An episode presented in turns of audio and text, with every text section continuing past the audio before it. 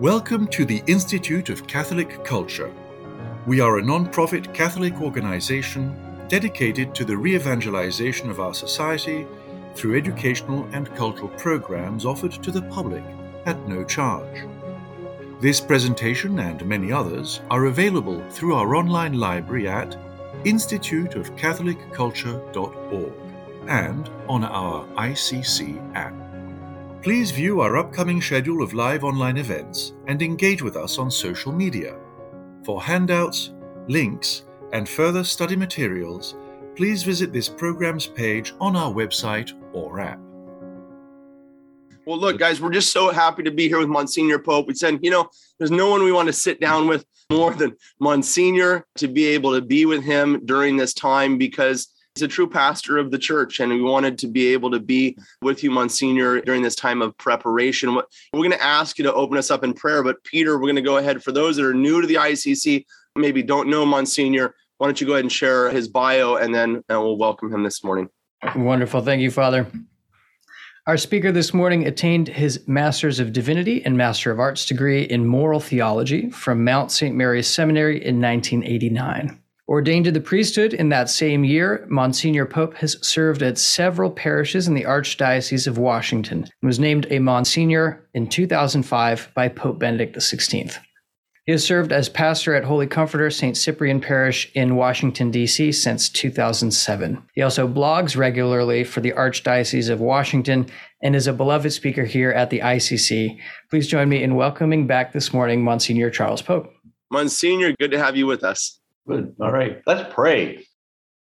Lord, grant your faithful the, the courage and the joy to run forward to meet your Christ who is coming. Assist us by this Advent preparation to be ready, not simply for the first coming that has been fulfilled, the Christmas feast, yes, but also to be ready for the glorious second coming of the Lord, where we're either going to come to or be brought to him, or he's going to come to us. But Lord, get us ready. We need help. Keep us ready. Let Advent be then for us a reminder of the ongoing preparation that we need so that we can rejoice to receive your saving power through Christ our Lord. Amen. Amen. So I'll be talking about some Advent meditations today, but I want to start with a reading from Malachi, Book of Malachi.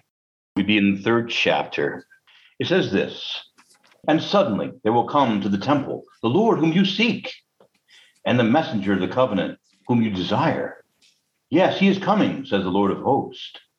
But who may endure the day of his coming?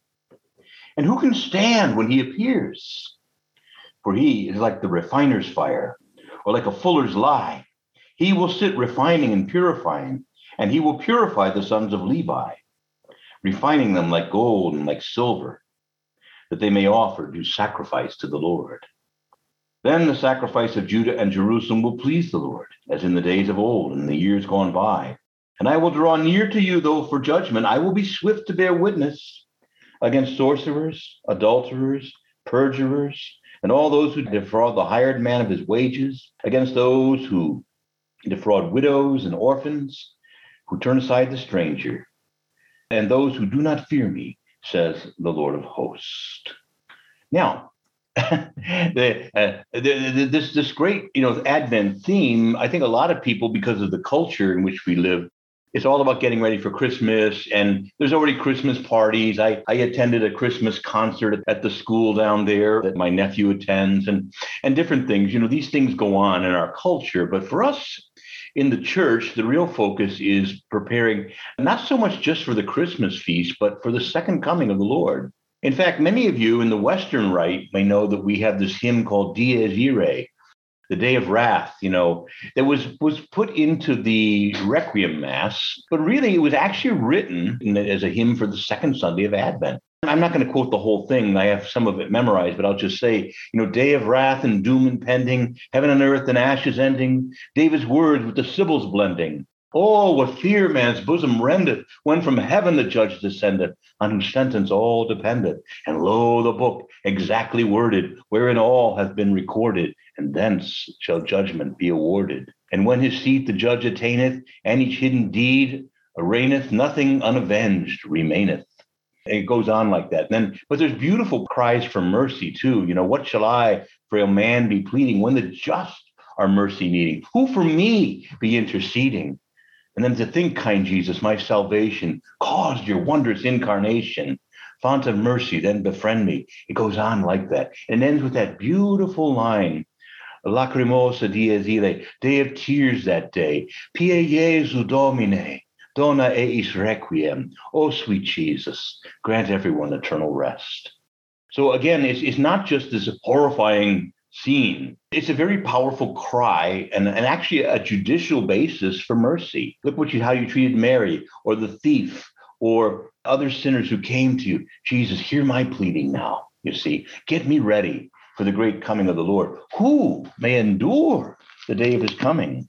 You know, we live in a time that has trivialized God.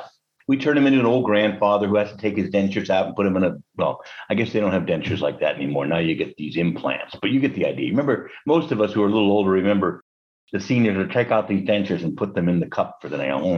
And they were kind of like this. And we try to turn God into sort of an old grandfather, kind of a doting grandfather. And Jesus, we turn him into a harmless hippie. But I'm going to tell you that is not counseled in Scripture. The Scriptures counsel us to have a holy fear of God, a hold him in awe and in reverence. That liturgy of Saint James, you know, that, that beautiful, beautiful song that so many, let, let all mortal flesh keep silence, and with fear and trembling stand, ponder nothing earthly minded, for with blessing in his hand, Christ our God, our God, to earth descendeth, you know, our full homage to demand, you see. So we're not just going to go up and give God a high five and say, thanks for all the blessings and let me on in now, and I'll just I'll just get moved into my heavenly house. You know, it, it, we trivialize God so easily. But texts like the one I just read to you ask, how is it possible for a frail, sinful man like me, or a woman like me, for some of you, how is it possible for me to stand before God and not just wither before the glory, the light, and the heat of his love? How can I not just melt away like wax? God is awesome. God is other. And I have to be rendered ready to meet him. I can't just, you know, walk on in in my present state. So again, we have to cry out to God. And Advent is a time where we hear and we read a lot of texts in the liturgies of the church that speak to us of these last things, getting ready to meet God, being rendered ready, if you will. It isn't just something that you can't just do a few more spiritual push-ups, or you don't have a ladder that's tall enough or a rocket ship powerful enough to just get you into heaven. You can't do it.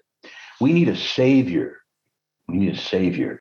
And without the work of the Lord, we don't stand a chance. We got to have grace and mercy and abundance. We need his word. We need sacraments and healing. We need holy fellowship like we have here. We need prayer and abundance. We need ultimately the Lord just to go to work in our life.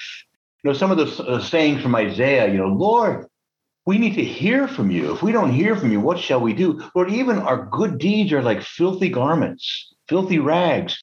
Even the stuff that we think is really swell is nothing but filthy rags before your holiness. Lord, without you, we perish. So we meditate on our need for a savior, our need to be ready to meet God. And that's a sober thing, you know. The Lord loves us, and he wants to save us, but he expects to be taken seriously. And most people don't. Oh, well, the Jesus I know would never say that. Well, I'm quoting him. Well, no, no, he couldn't have said that. I mean, I'm, I'm sure the church put that in there. You know, people are like that. You know, they make up this fake Jesus, this fake God, the Father, and they start to worship it. Now, they, we used to call that idolatry. Okay? We used to call that idolatry. And by the way, I think it's still idolatry. The God of my understanding, the God within, wouldn't talk like you, you mean priest. You know, that kind of stuff. He would affirm everything I want to do because he's nice, like unlike you, you know. Okay, so you see, this is what we do to God in our culture.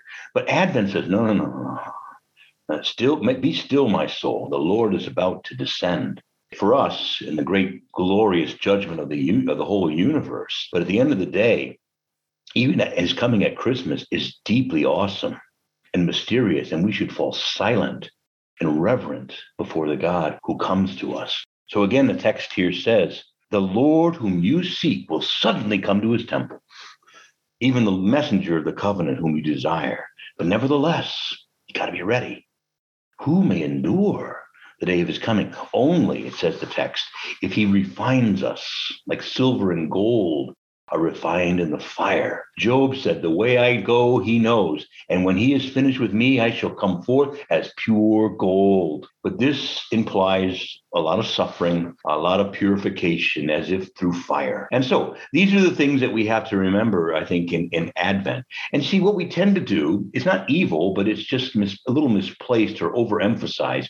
We get sentimental. You know, the baby Jesus, you know, Bambino coming on a guy wire into the, the little crib there. And, oh, Jesus, you know, you get the idea. Now, there's nothing bad about that. But the problem is sentimentality has its place. But ultimately, we have to say, look, this is the Lord. This, this infant, from that little hand, the whole universe tumbled into existence. He looks up. He who looks down on all creation is now looking up from a cradle. You know, he who whose voice summoned the all of creation into existence. Let there be light. God sent forth his word through his son. Let there be light. And there was light. Now cries like a little infant. Don't be deceived. He's the Lord. He makes himself little for our sake. But at the end of the day, don't stay with little. You have to know he is God. He's the Lord. And Advent, like Lent, but Advent, it's just time to prepare to meet the Lord. And for us, that's especially referring to the second coming. Now, when I say the second coming, I don't just mean the formal second coming. It may happen in our lifetime. A lot of signs have lined up, but not all of them. But more than likely, it will, in fact, one hundred percent, we're all going to at some point go to meet him, whether he comes to us or we go to him. And you know, it's not just going to be this big hug moment. It's going to be a moment of honesty and truth. And, you know, a lot of us don't like that kind of stuff, you know, just don't. Now, to get into some of the themes that I, I wanted to talk about but tonight would be, that's really one of them, that namely, what really is Advent focused primarily on? And for us, it's the second coming of the Lord. Now, that doesn't mean that none of the texts are oriented towards all the prophecies of the Lord's birth at Bethlehem and so on. But at the end of the day, we know that's been fulfilled. And we need now to set our focus on the other thing, which is, you know, there's an old African-American spiritual that reminds us. It says that God gave Noah the rainbow sign, no more water, but the fire next time. And so he's going to come to judge the heavens and the earth and, and all the living by fire, by fire. Now, again, don't think just burning destructive fire, but think also purifying and radiating fire. So one other passage I want to read to you from Malachi is at the very end of Malachi. In some Bibles, it's the fourth chapter. In other Bibles, it's just the extension of the third chapter. But it says simply this, that, lo, the day is coming, blazing like an oven, says the Lord, when all the proud and evildoers will be stubble. On that day that is coming, will set them on fire, leaving them neither root nor branch, says the Lord of hosts. But, but, but, for you who fear my name, there will arise the Son of Justice with healing in its rays, and you'll gambol out like calves in the stall, tread down the wicked, and because they'll become like ashes under the soles of your feet on the day that I take action, says the Lord of hosts. So again, you notice that there's there's one reality, but two very different experiences of that same reality. The reality is the great coming of the Lord. Some experience it as a blazing oven, burning up everything they want and love and they call their own, burning it all up. And, you know, it's a horrible, it's a day of wrath. But for you who fear my name, that glorious fire of God's presence will be like the sun rising in the morning with healing in its rays. So which is it? Healing fire or burning fire? Well, you decide. That's about you and me being ready. Don't, don't you know why the Lord sent tongues of fire to set us on fire? Bring us up to the temperature of glory? You know, in other words, what, on a fiery day like that, what's the one thing that will survive and, and actually gain strength? More fire.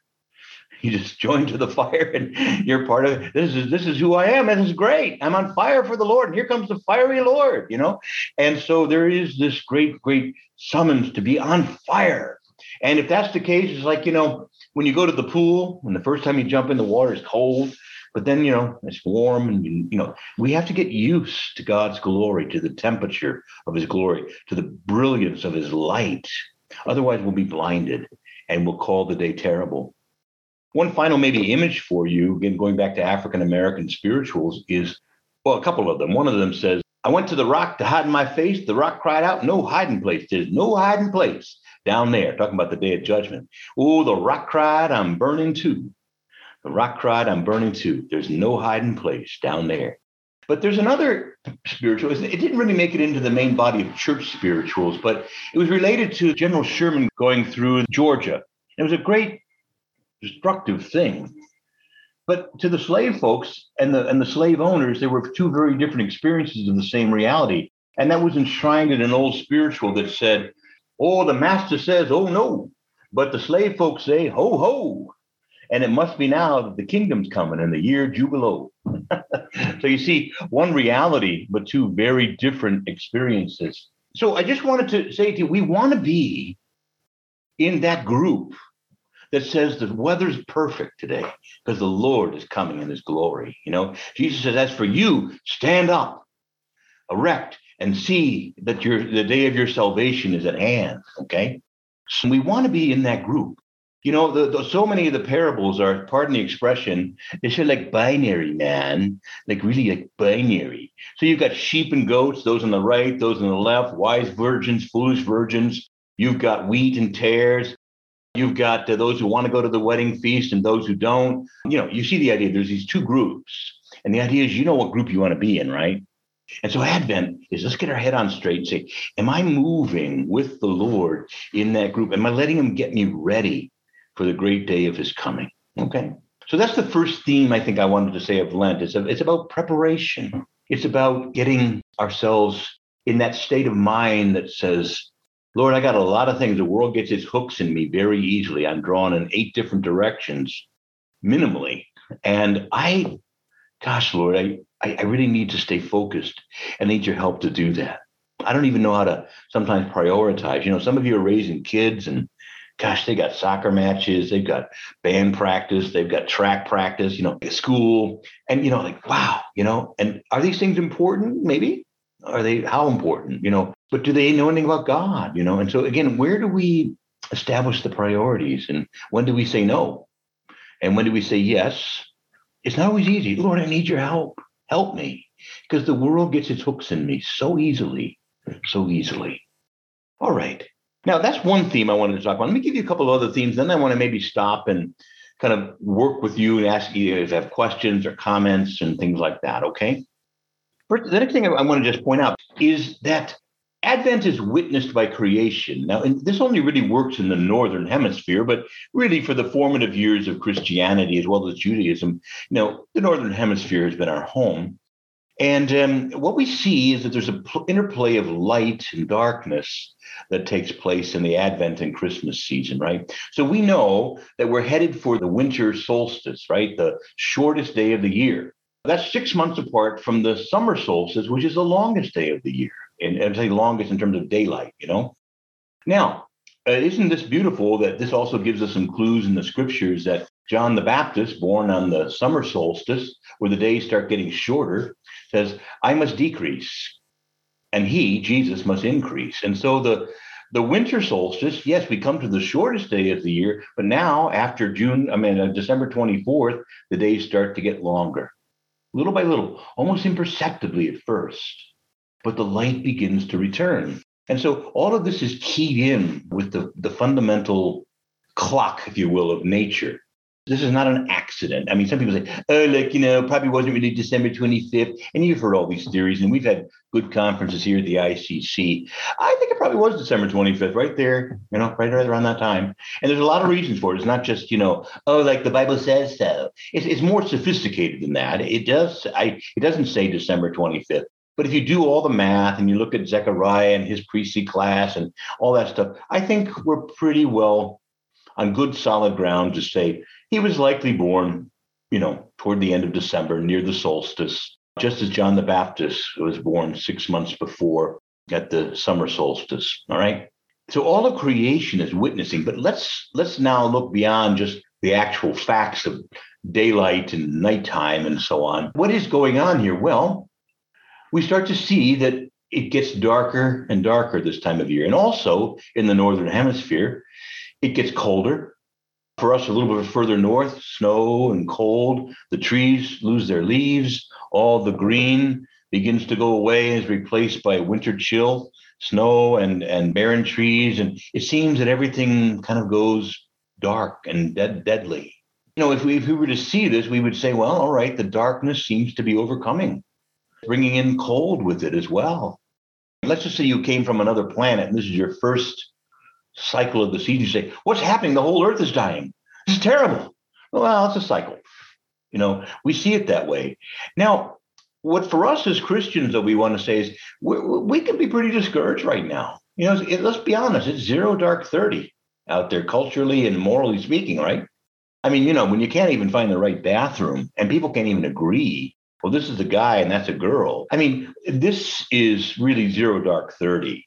And you keep thinking it can't get any worse. And then all of a sudden you open up the news thing and all that. Yeah, it is worse. It just got worse again. You know, how could we, even ten years ago, we couldn't have imagined this transgender thing that's going on now. And that was preceded by the whole homosexual celebration and all these things. We could hardly imagine these things.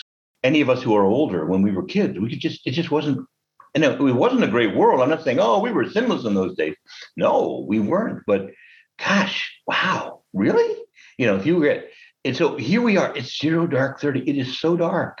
It's getting cold too. Cancel culture. You may not say that. You will comply or you will suffer. You know, heavy hand of, of government, heavy hand of culture, heavy hand of techno, technocracy, you know, canceling and, and shadow banding and all the kinds of things that we know go on today.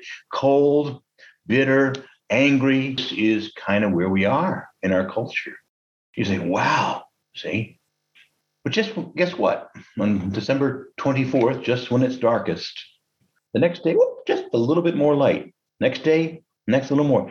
Almost imperceptibly, almost imperceptibly. You hardly notice it at first. But those who followed these things in the ancient world were actually closer observers of the stars and the moon and things than we are today. We just kind of look at our watch or our cell phone or whatever. Did anyone wear a watch anymore? I don't know. Okay, hear you. All right. So you see, now, look, it's almost imperceptible, but the light returns. It returns.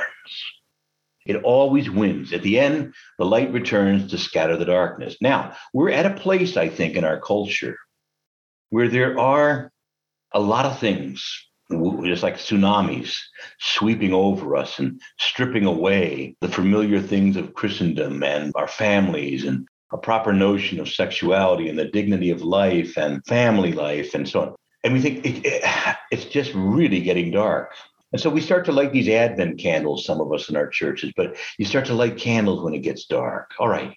Now, suddenly, quietly, almost imperceptibly, a little infant cries in a place called Bethlehem, deep down in a cave beneath a house.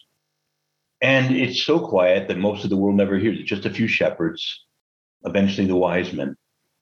But something's happened. There's been a daring raid by God into the lair of Satan's strongholds. So much so that Satan, he's aware of something, but he can't figure it out. And he lashes out wildly in the killing of the holy innocents. But it's at some point he's begun a work. And some thirty years later, he'll step out on a public mission and three hours on the cross, and then he'll rise from the dead. And this is what's going on. Now, we these cycles of, of darkness and light tend to repeat, but the light always wins is the point to make to you. So stay with the light. Now, if you look at the church today, lots of little hidden things and not so hidden things are beginning to go on. For example, the I C C. Now, I, I remember, oh, it's never been worse in the church. Actually, even in my lifetime, it's been worse in the church. I think of the nineteen seventies and eighties as, you know, real bad time because, you see, we didn't have an I C C. We didn't have an internet. We might have had a couple magazines, you know, like The Wanderer. Remember, anyone remember The Wanderer? And, you know, at the seminary, we had to get those things delivered in plain brown wrappers because if the faculty found out we were reading that thing, we would have been out, you know. That's how it was in the church. There was no catechism. It was the Wild West. And there was just no real other voice. The liturgy was locked into all kinds of imbecility and just silliness and just on and on I could go. It was terrible. They finally did an investigation of the seminaries. They did a house cleaning, apparently not enough of a house cleaning, but they did a house cleaning and they got in there and they published the catechism. And, you know, things are actually better now because we have lots of signs of life. And it's almost quiet, almost imperceptible. If you look at the big numbers, we're dropping. Our numbers continue to drop. Only twenty-two percent of Catholics go to Mass. Just dreadful, dreadful. But among those twenty-two are great signs of life, like the I C C, Institute of Catholic Culture, like Ave Maria University, where I was, like so many young adults in my own parish who are much more pious about the faith than, I, than my generation ever was at their age. We had we all went to church because that's what you did, cultural inertia. You just go to church because you go to church, and then that's over. And then go off and do something you'd rather do, you know. But they go intentionally. There's long lines in the confessional on Sundays for me now. There's all kinds of coming to life of adoration. Likewise, we see all other kinds of different groups and opportunities on the internet for Catholics to share their faith. And so there's there's lots of signs of light. So don't this this play between light and darkness. It does feel like it's zero dark thirty when you look at the big picture, but look a little closer. And you start to see little signs, signal graces from God. I'm about to reform my church, and I'm building in uh, a beachhead, and we're going to take this hill. See, but I need, I need all the cowards to go home, and I want, I want good, solid Christian Catholics. You know, we gotta, we gotta take this hill, and I need people who are really dedicated. And he's forming that cadre. All right. So, while it's dark, do not be too dismayed. The light wins. He always wins. He always wins. So in this play of light and darkness, you know, start to see one other final thing. And you've heard me say this before, if you've attended any of my lectures. Look, the church, this is just another autumn. Now, I'm not saying don't don't minimize. I know I'm trying to minimize, but in a way, and you've heard me say this, that in the two thousand years of the church, empires have come and gone. Nations have risen and fallen, you know. Where is Arius now? We were talking about him earlier. We remember Nicholas. Arius is like, oh, what did he think? You know, you know. Where, where is Caesar now? Where, where is Napoleon? Where is the U S S R? You know, I mean, these things that were all out to destroy the church and were going to re- replace us and just trample us underfoot. Where are they now? You know, they're gone, and we're still here preaching the very same gospel. So you see, don't be so dismayed that you forget that the light always wins. It conquers the darkness. Darkness cannot conquer light. Impossible. Light scatters the darkness. Okay? All right. We've already talked a little bit about this next theme I just want to introduce to you, which is that longing for salvation. I hinted at this text, but let me read from Isaiah sixty-four. Oh, that you would rend the heavens and come down, O Lord, and the mountains would quake at your presence as when fire kindles brushwood and fire causes water to boil. We have all become like one who is unclean, and all of our righteous deeds are like polluted rags. We all fade like a leaf, and all of our iniquities, like the wind, take us away. There is none that calls upon your name or bestirs himself to take hold of you, for you have hidden your face and delivered us to the hand of our iniquities. But Lord, you are still our Father. We are the clay, you are the potter. We are the work of your hand. Be not exceedingly angry, O Lord, and remember not iniquity forever. Consider, we are all your people. Okay. So I want to simply say that there is this kind of longing for salvation, this becoming more deeply aware of our need for a Savior, that we've really messed it up, you know. You've heard my kind of quick version of the Kerygma. Uh, the Kerygma is the early preaching of the apostles, and there's all these books written about it. And, you know, you can overanalyze it. Let me just give you the straightforward, the old, like I said, Urban Dictionary version. You got it bad, and that ain't good. But there's a doctor in the house, and his name is Jesus. And if you will let him go to work in your life, he will save you from the mess you are and the mess you've made. So you got to get in touch. If you don't know the bad news, the good news is no news. So in Advent, we focus. Now we've made a mess of it down here, Lord. Look at all of our technology. It's astonishing. I can get on a plane and be down in Florida in two hours. I can, I can, you know, communicate all across the world. Some of you are in this country. Some of you are elsewhere. It's amazing, isn't it? And yet we're so dumb, too. We're also just so dumb. We can't even, you know, just figure out, well, well, you know, what's my life supposed to be all about? I mean, we miss the most basic things. So we're mesmerized by our technology, but Lord, we're, we made a mess. There's violence, there's hatred, there's confusion, there's darkness. We dabble in it. We seem to love it. We love confusion. We could spread it. Oh, Lord, help us. We're, we got a screw loose. Something's wrong with us. We need a savior. And the Lord says, I hear you. And I'm glad you've noticed. I'm on the way. So in Advent, you, we enter into this time where we reflect on our need for salvation. Oh, Lord, I need. And so again, when you get in touch with the bad news, the good news is great news, see. But because, you see, there's not a lot of balance and, and a lot of preaching today. I like, you know, God loves you, try to be good, you know, very, very vague stuff. And there's not a lot of preaching of the, quote, bad news of sin. We don't want to alienate people. We want to be a welcoming community. You hear this talk. But look, those communities are emptying. You know, the Protestants, the liberal Protestants gave the people everything they wanted, and they're emptier, much emptier than we are, okay? They're irrelevant. See, somewhere we need a doctor in the house. See, we need an adult in the room who's going to say, come on, snap to. We've got some problems and we got to deal with these things. And we can go to someone who can help us. See, and his name is Jesus. So we got to preach some of that, quote, bad news so that the good news is magnificent on Christmas Day. Today is born our Savior, Christ the Lord. And you can say that, you can say it that way. You can say, today is born our Savior, Christ the Lord. You know, just just saying words. You don't, you don't, you don't really mean it. You don't really know what they, you know, you're not even reflecting on what it means. No. But if you got in touch with, I'm a mess. I can't, there's some things I'm doing I can't stop. I, I gotta, I gotta go to God. I need help. Help, Lord. I hear you and I want to save you. Let's continue to work together. That's great news. See? So you don't just sing, you know, trite little hymns about uh, today is born our Savior, silent night, holy night. You're, you're, you're like, wow, God has come to save us. If you prepare your soul by holy confession and an awareness. Now, I think I've got just one more thing I want to read to you. And I've I already sort of introduced it. And then we'll, we'll stop and do some questions and interaction, okay? When the Lord does come, his second coming, it says it will be it will be sudden. Now, there will be signs that will indicate the days are near, but we can never be sure. So in a way, his coming is it will be sudden, but it will also, you know, be signaled. But the, the bottom line about that suddenness, you see, this is one of our problems that we procrastinate. We delay. We push off. We're Man, sem, siempre mañana, you know, mañana, mañana, siempre mañana. Now, the Lord says, I, I, I want you to be sober, and I want you every day to say, see, what's one thing I can do today to kind of move the ball in the right direction, see? It simply says here, just a few thoughts about his coming. He will appear like lightning, says Jesus, of his coming, Matthew twenty-four. Or again, in First Thessalonians, Saint Paul says, the Lord's coming will become, he will come with the suddenness of the pangs of childbirth, and there'll be no escape. Or again, First Corinthians, Saint Paul writes, he'll come in the twinkling of an eye, the sound of a trumpet. Or again, Jesus said, I will come just when you least expect.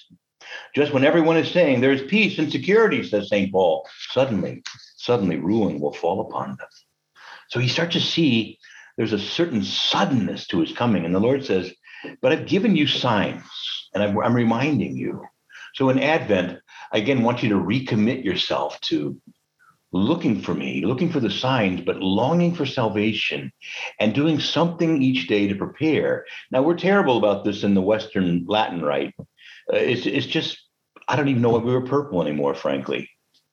I'm glad we do. But I mean, you know, we pushed off any idea of fasting or any idea of any of that. It's just not there in our current, you know, kind of uh, listing of the faith. And there's even debates among some theologians. Is it a penitential season or not? Well, of course it is, dummy. You know, of course it is. I don't mean dummy, but, you know, you know, and any any look at the, you know, the whole notion is that it's penitential. In the sense that we want to say, hey, you know, I got to get serious. You know, the Lord will come suddenly and, you know, in a flash. Or even if he doesn't come to us, I might I can't know if I got the next beat of my heart lined up. Uh, how many more beats in my heart are there? I don't know. Do you? You know, no. So we have to see that um, every day we want to say something, some way of saying to God, I'm ready. I need you to do the next thing, whatever it is, Lord, you know. So finally, just this final reflection. This is from um, Second Peter. I've alluded to it. The day of the Lord will come like a thief, and the heavens will pass away with a loud noise, and the elements be dissolved with fire, and the earth and the works that are upon it will be burnt up. Since all these things are be dissolved, what sort of persons ought you to be, living lives of holiness and godliness, waiting for and hastening, notice hastening the coming of the day of God, because of which the heavens will be kindled and dissolved, and the elements will melt with fire. But according to his promise, we wait for a new heavens and a new earth, in which righteousness dwells. And therefore, beloved, since you wait for these things, be zealous to be found by him without spot or blemish and at peace. This idea of waiting, you know, there's two ways you can wait. There's an active waiting and a passive waiting.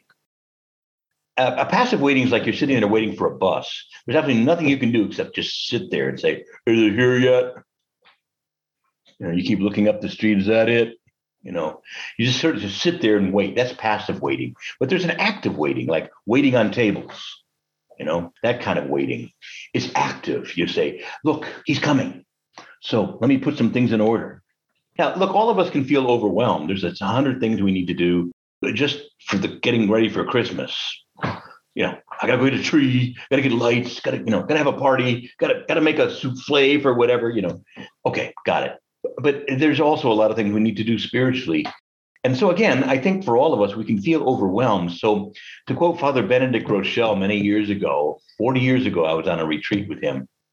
And he said, be careful about the biggie wow stuff, the big project. He says, forget it. What's the next best step in your life? The next best step. Where's the low-hanging fruit? That's what he said to us. He says, look, you know, we've all got this biggie well thing. I'm going to be holy by next month, you know, forget it, you know, God's having a good laugh about that. But rather, what's the next best step? You see, these are the kinds of things where I think we can kind of get into a realistic understanding of God works incrementally in our life for the most part. Okay. So I talk too much. I'd like to get some ideas from you and questions, comments, rebuttals, distinctions. Okay. Thank you, Monsignor. Do appreciate your reflections and insights today. And, you know, Monsignor, as you remember, you remember Father Joseph Francavilla, and he used to say, he says, where there is no preparation, where there is no expectation, there will be no fulfillment. And I, you, one liner you used, I wrote it down. If you don't know the bad news, the good news is no news. I got to use that one. You know, yeah, you don't know what the problem is, and how can you possibly expect to have the problem solved? Right. You know, and be happy when it is. That's right. You know, exactly. Exactly. So, you know, repentance is a key component that unlocks the door that they say, look, not everything's not right here. Right. I might yeah. have to walk out very far my church property here to see on the streets of Sacramento, California, things mm. aren't right. Yeah. You know, even Sacramento. Yeah, exactly. Exactly. Lilia, coming over to you. Okay, I realize or I have noticed that this coming of the Lord brings a kind of anguish for the people that do not know what is coming after. In a way, I was thinking that the coming of the Lord can be even a third type. It is when we die. When we die, we will meet the Lord. And I have a um, a nun, a friend um, that uh, used to say, you know, death is the best part of our life because we will meet the Lord. So my question is, can we, in a way, consider the coming of the Lord is, is individually also for all of us in our death, because we will meet the Lord at that time? Yeah, most certainly. That's kind of what I was saying when I said either we're going to him or he's coming to us. Either way, we're going to meet him. So when we die, we go to him. So either way. But the idea is we got to be ready. And, you know, we have to shed our, our any notions, you know, God is mad.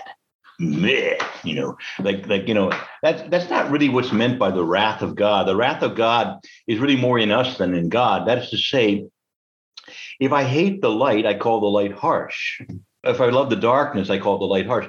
If I hate the truth, the truth sounds hateful. So the problem is inside of us, not in God. God is who he is. Beauty, glory, light, holiness, truth. magnificence, you know, love beyond telling, like a burning furnace of love and charity for the whole universe. And if you aren't in caught up into that and made part of that already, it's not something you can easily tolerate. In fact, you can't at all. And so there'd be, quote, wailing and grinding of teeth. But it isn't that God is mad. It's that we're unprepared and unaccustomed to these things. And that's why we have to, through, I'll give a little recipe for readiness in next week's talk. We'll talk a little bit about that, okay, getting ready. Monsignor, could you just speak very quickly? I think it's important for everyone. Well, it's not easy to grasp this, but I want to ask you to speak about it because I know you can do a better job than, than, than I can and the rest of us can. And that is, a proper liturgical understanding, and I think this goes back to what Lily is saying, a proper understanding, a liturgical understanding of how the liturgy makes present realities which are beyond the present moment. In other words, that today Christ is born, and today Christ comes in the second coming. Today Christ comes mm-hmm. at the moment of my death, and how the liturgy makes these truths present here and now. Yeah, the anamnesis of the liturgy is, is not just some, I've got some facts, historical facts piled away in my brain or some projected futures in my brain, but rather those events are made present to me. The once for all perfect sacrifice of the cross is made present to me in the liturgy. Likewise, the second coming, the ascension, the resurrection, these are present events, and, and the effects of them touch us here and now. It's not just some distant, dusty event two thousand years ago. It's here present. I am there. You are there. And that's what we call anamnesis. It's the opposite of an- amnesia. Anamnesia is to, amnesia is to forget. Anamnesia means to remember. Okay. You follow me? But remembering isn't just some, I got a fact in my brain that I forgot. Now I can remember it. But rather, to remember means to have so present to my my heart and mind, what God has done for me, so that I'm grateful and different, but it's to have it made present. I hope that's what you're looking for. Yeah, yeah, yeah, absolutely. Absolutely. Teresa, I think you had wanted to jump into the conversation here. Yeah, uh, when you were talking about us being affected by God, I was reminded of a phrase saying that the same sun and melts wax, and how if our heart is like wax, then God's love melts it. I'm sorry, I'm being told that my connection is unstable. Yeah, so it's okay, Teresa. I, I, I think, apologize if it's... That's okay. Monsignor, did you catch that a little bit? Yeah, I think that ultimately we need God to kind of quicken our souls, to harden us for, you know, an athlete, or we'll have a coach who trains them by lifting heavy weights and things, getting them stronger mm-hmm. and ready for the, the task at hand. And we need God to do that for us, to quicken us. Some of you may have read C S Lewis's uh, The Great Divorce, where they kind of, these people from hell come up and take a tour of heaven. Most of them don't like the place and go back to hell. But the one of the things they experience is that they're not hard enough to enjoy heaven. The grass, even the grass, is sharp in their feet and it hurts. Everything weighs heavily because they're they're insubstantial. And you need to be made more substantial to be able to endure heaven and the things of heaven. So just some uh, kind of a quick, I think what you're getting at there too, we God has to harden us or quicken us and get us ready for that, you know, seeing of him. Catherine, feel free to jump in. Go ahead. Monsignor, in, re- in reference to talking about passively waiting and becoming more substantial, I've recently learned in the last six months much, much from Doctor Peter, I think his name his name is pronounced Kwasniewski, and also Taylor Marshall and others, about what we've lost in, from nineteen forty-eight on, in the erosion and canceling of our ancient two thousand year old tradition, or at least from, from the three hundreds A D. And I'm deeply grieved. I feel betrayed. And my question to you is, how do I... I want so much to participate in Advent, and I do my part to fast from things of pleasure, but I can't fast from food because I have to take certain supplements for my brain. But anyway, long story short, when I read the Benedictus, or when I read my grandmother's old, old missal from nineteen oh eight, I cry because It's not just our liturgy of the Mass, okay? It's all the sacraments have been distorted and reduced. And even, even the, the Psalms, the readings have been cut out. And the majority of faithful Catholics, those who attend Mass and who receive, who do believe in the real presence of Christ, they don't even know the English translation of the Latin. And okay. I know that you know this. So my question is, I feel like I'm dying hmm. and I feel very lonely. And I seek out rosary groups every day on the phone. But the Novus Ordo Mass has absolutely made me realize without the Institute of Catholic Culture, okay, my mm-hmm. husband and I said we would still be pagan Christ, pagan Catholics. And, you know, we show up in, in name only. We just show up as bodies and we spectate. Mm-hmm. So how how can I recover? Well, by doing that, recover it, go back and pick it up. I, in my own parish, I was challenged once by a parishioner. I, I was talking about, quote, the good old days when I was a kid and we had processions and, you know, rosary processions and Corpus Christi processions. He says, well, what's to keep you from doing it now? Uh, hmm. Well, that's a lot of work. Yeah. So we, we just started doing it. Now, my, my point to you would just be that, you know, I think that we don't have to simply, you know, wait for the church to suddenly all snap to and, you know, start doing, you know, the old things we used to do. We can start ourselves. And you've already said, I'm seeking out groups that pray the rosary. I continue to grow. Now, the Pope recently issued this moto uh, appro- inappropriate, um, uh, moto proprio. And, um, you know, with the, with the idea of trying to quash or to limit the older form of the liturgy and so on, and maybe even the other sacraments. But I would say this, the old uh, Rabbi Gamaliel just said, look, if something, if this is of God, in other words, the, the kind of rekindling of love of the old liturgy, if this is of God, nothing will stop it. And if this is of man, it'll go away. But I think it's of God, and I think it'll continue to grow. And I think it's pretty clear that one of the growth sectors in the Roman Rite is the return to the traditions, not just the Mass, but other other things as well. And yet more, more and more young people are, are saying, I need more substance. You've given me pablum. I need substance. And we, the baby boomers, you know, I'm the one of the last, I, I was born in sixty-one. I think the baby boomers end with sixty-four. But we were the most selfish, egotistical, iconoclastic, spoiled generation in a long, long time. And we threw everything overboard. Shame on us. And now some, like you and others, are going back to pick it up. That's actually the meaning of the word relevant. Re lavare. Lavare means to pick up. And re means it, it implies something got dropped, and you you go back and you pick it up again. And this is what I think we, we're going to just have to consistently do.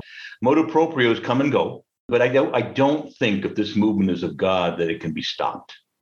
Monsignor, I think your your point is really good. That is, you have to take personal responsibility for living as a Catholic, and we can't just shove off that responsibility on failed leadership. I mean. My, you know, it, it was is it was uh, uh, Saint Athanasius who said the woke of the world was was Arian, right? He, yeah. And and so things have been bad before, but you know, I don't remember anybody from fasting from television. Do you ever, Monsignor? Do you ever hear of that? Somebody in the hospital because they fasted from television? No, no, no, no. I've never, never had that uh, call. No, no, no. Or turning off your radio. You know, oh, even yeah. I got, I, you know, there's a certain point, guys, when I'm going to say this, I'm going to say even like th- these programs at the Institute are wonderful and good to the extent that they're helping you draw close to the Lord. But at a certain point, even to say, wait a minute, you know, and, and Catherine mentioned a few of the other resources online that, that participate in. Sometimes you got to say, not now. You know, I need to make space for the Lord in my life, time for preparation, time for fasting, time for singing, and to make our homes. Like, really, how many people in your home, their shoes out this morning, filled those with your for your grandkids or your kids mm. with, with something? You know, go. What about going down to the store today and buying a pair of shoes, sneakers for your grandkids, filling them with some treats, and going to your grandkids' home and telling them the story of Saint Nicholas, you know? You want to talk about your nineteen oh eight missal? That's that stuff goes old. That's old timey stuff, you know, mm-hmm. and and getting back in tune with what we can do as Christians. You know, Peter, I'm sorry. I know you were going to jump in there. Oh, yeah. Just this next question here. A lot of people, of course, have, you know, Christmas parties, office parties, family parties that are coming up because the culture puts them before before we celebrate Christmas. How do you suggest that we navigate those? Because, of course, we you, you were talking about uh, maintaining a spirit of penance, but then if we also, at least I feel this, we want to be Christ to others. We want to bring the joy of the the actual celebration of the season to folks, but there's a bit of a tension there. Like, do I just pull out for my own preparations? Um, how, how, how do you na- suggest navigating that?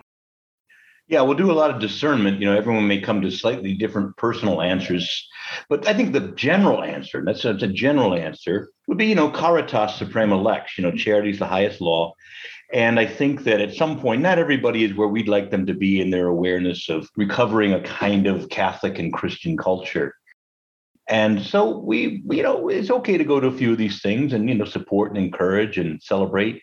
But even even just dropping little hints like, I'm going to have a party during the twelve days of Christmas, and I'd like you to come, you know, that kind of a thing. And, um, you know, I would I would say that there may be some of you, though, that because your own personal discernment says, I'm overbooked, I'm just crazy, I've got to do less. And, and spend more time in prayer and preparation, then that's fine. But make sure that you discern it with the Lord. And if there is some gathering, like at work or something, you don't have to say, I won't be there because I'm a true Catholic. I'm an uber Catholic. You know, I mean, that kind of, don't, don't do that. That's not going to, and I know we can all get a, a, upset and angry because we're always being asked to make compromises with this crazy culture. But some compromises can be made, not all. And not many even, but I would just say there are just going to be times where people mean well. Meet them there, and then you can kind of begin to gently sow the seeds that take place in a longer conversation, you know, about things like, you know, it's not the end of the world that someone has a Christmas tree up, you know, before December twenty-fifth. Okay. Yeah. So if that helps.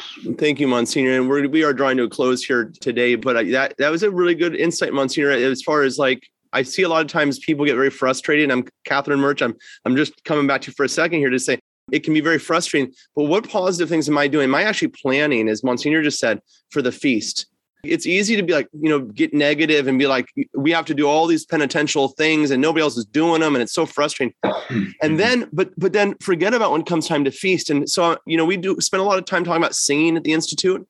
So I encourage you to do some singing in your homes in preparation for Christmas, but also when the feast comes, what are your plans? You should be planning now. Like I was just in conversation with my kids. Who are we inviting over? What? How does it? How does the landscape look? Because the feast falls for us now on this year on Friday night, right? Christmas Eve night is the big, the big thing, and and Saturday, and all of a sudden Sunday. Do you have a plan for your Sunday Christmas gathering of all your friends? It is a special Sunday, right? Making those plans now. What are you going to be serving? What songs are you going to be singing together? Yeah. So that we're preparing ourselves to really be an opportunity for others to come in and taste the good because we prepared ourselves properly for it. And then to be able to truly celebrate and to be ones that remember, how are Christians supposed to be known in the world? Seriously, mm. How are Christians? There's Jesus gave us one way. There's one way they're going to know you. You love your enemy. yeah. yeah. Because the love we have for one another. Yeah. So how are we going to do that? And Monsignor, beautiful to be together. Here's what we're going to do here as, as we conclude. I'm, I'm going to sing to you our closing prayer. It's a beautiful hymn, a Byzantine hymn for those that want to stay around and hear this. But then as we conclude, I'm going to read this quotation of Saint Maximus of Turin. And Monsignor, I'm sure you have to move on to other things this morning, but for those that want to stay around and hear those, these beautiful words of this saint, you're welcome to do so. Thank you all for joining us this morning. We look and encourage your friends also to participate so we can grow spiritually during this time. And I know all of you know that we are Uh, asking for your support during this season as we come close to the end of the year. If you can possibly include the I C C in your charitable giving, it is greatly appreciated so that we can do more and more to, as Monsignor, you were saying about the fire, you know, you're like, what do you do with the fire? Well, you got to make it hotter. You got to throw more in. You got the more of us join in that fire, right? And then you use, you said the I C C is one of those little glimmers of light, you know, if you want to make that light grow and shine more brightly, then I invite you to participate in our mission and support what we're doing here at the Institute. Yeah. Okay. We'll conclude in prayer then. Blessed is our God at all times, well, now and ever and unto ages of ages. Amen. Today the Virgin is on her way to the cave where she will give birth to the eternal Word of God in an ineffable Fable manner. Rejoice, therefore, all universe, when you hear this news, and glorify with the angels and the shepherds Him who shall appear as a young child, being God from all eternity.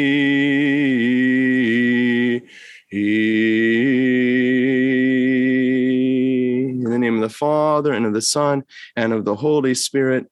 Amen. Saint Nicholas of Myra in Lycia, pray to pray God faith. for us. Thank you, Monsignor, for being with us this morning. I'm going to go ahead and just, uh, for those that want to, just you're sitting back and want to hear these words, we're also going to email this out. So if you got to go on to other things in the day, welcome to do so. I'm going to go ahead and share this with you, Saint Maximus, the Bishop of Turin. He says this: how prepared and becomingly adorned we should greet the natal day of the Lord, and observe in a worthy manner the coming festival. To observe the festival so that though the day's solemnity may pass, the joy of its sanctifying grace may abide. For this is the special grace of the Lord's birthday, that while it goes on to all who in the future will receive it, it still remains with the devout souls to whom it was already given. Let us then be made clean in holiness, clothed in modesty, worthy in heart. And the nearer we approach the festival, the more circumspectly let us walk. If women who have the care of a home will on certain days wash with water the garments that are soiled, should we not also make ready our souls for the birthday of the Lord, cleansing with our tears the stains of our conscience? And they... should they find the garment so soiled and stained that they cannot be made clean with water alone, add to the water the softening of oil and the acrimony of soap. We likewise, should we have committed sins that are not washed away by repentance alone, let us add the oil of almsgiving and the bitterness of fasting. There is no sin so grave that abstinence will not cleanse, that almsgiving will not blot out. These are the weapons of our faith, by means of which we wage war. That we may use these weapons, we must, however, do violence to ourselves. We must drive out vice from our mem- our own members, that we may attain to the rewards of virtue. For we must first rule in our own hearts before we can seize the kingdom of heaven. All who sleep lose Christ, and the vigilant find him. So, brethren, let us not sleep, but keep watch about our Lord and Savior, to make sure with unceasing vigil that no one shall steal him from the sepulchre of our hearts, lest we may have to say at some time, they came while we were sleeping and stole him away. For we have enemies who will try to steal Christ from our hearts, should we lapse into sleep. So with unceasing watch, let us keep him within the sepulchre of our souls. There let him rest. There let him sleep. There, when he wills, let him rise again. Therefore, brethren, let us who are about to greet the birthday of the Lord cleanse our consciences from all defilement, and let us prepare ourselves not silken garments, but precious works. Elegant garments may adorn the body, but they do not adorn the conscience. Unless you consider it more decorous to go about elegant in dress and defiled in mind, that the clothing of the outward man may in all ways be becoming, let us first make worthy the dispositions of the interior man, that our bodily adornment may be the more perfect. Let us wash away all spiritual stain. In the name of the Father, and of the Son, and of the Holy Spirit. Amen. We hope you enjoyed this program from the Institute of Catholic Culture. Remember to download our app and share our online library with friends, co-workers, and family members. To learn more, get involved, and support the Institute's work, Visit institute of catholic culture dot org and visit us on social media.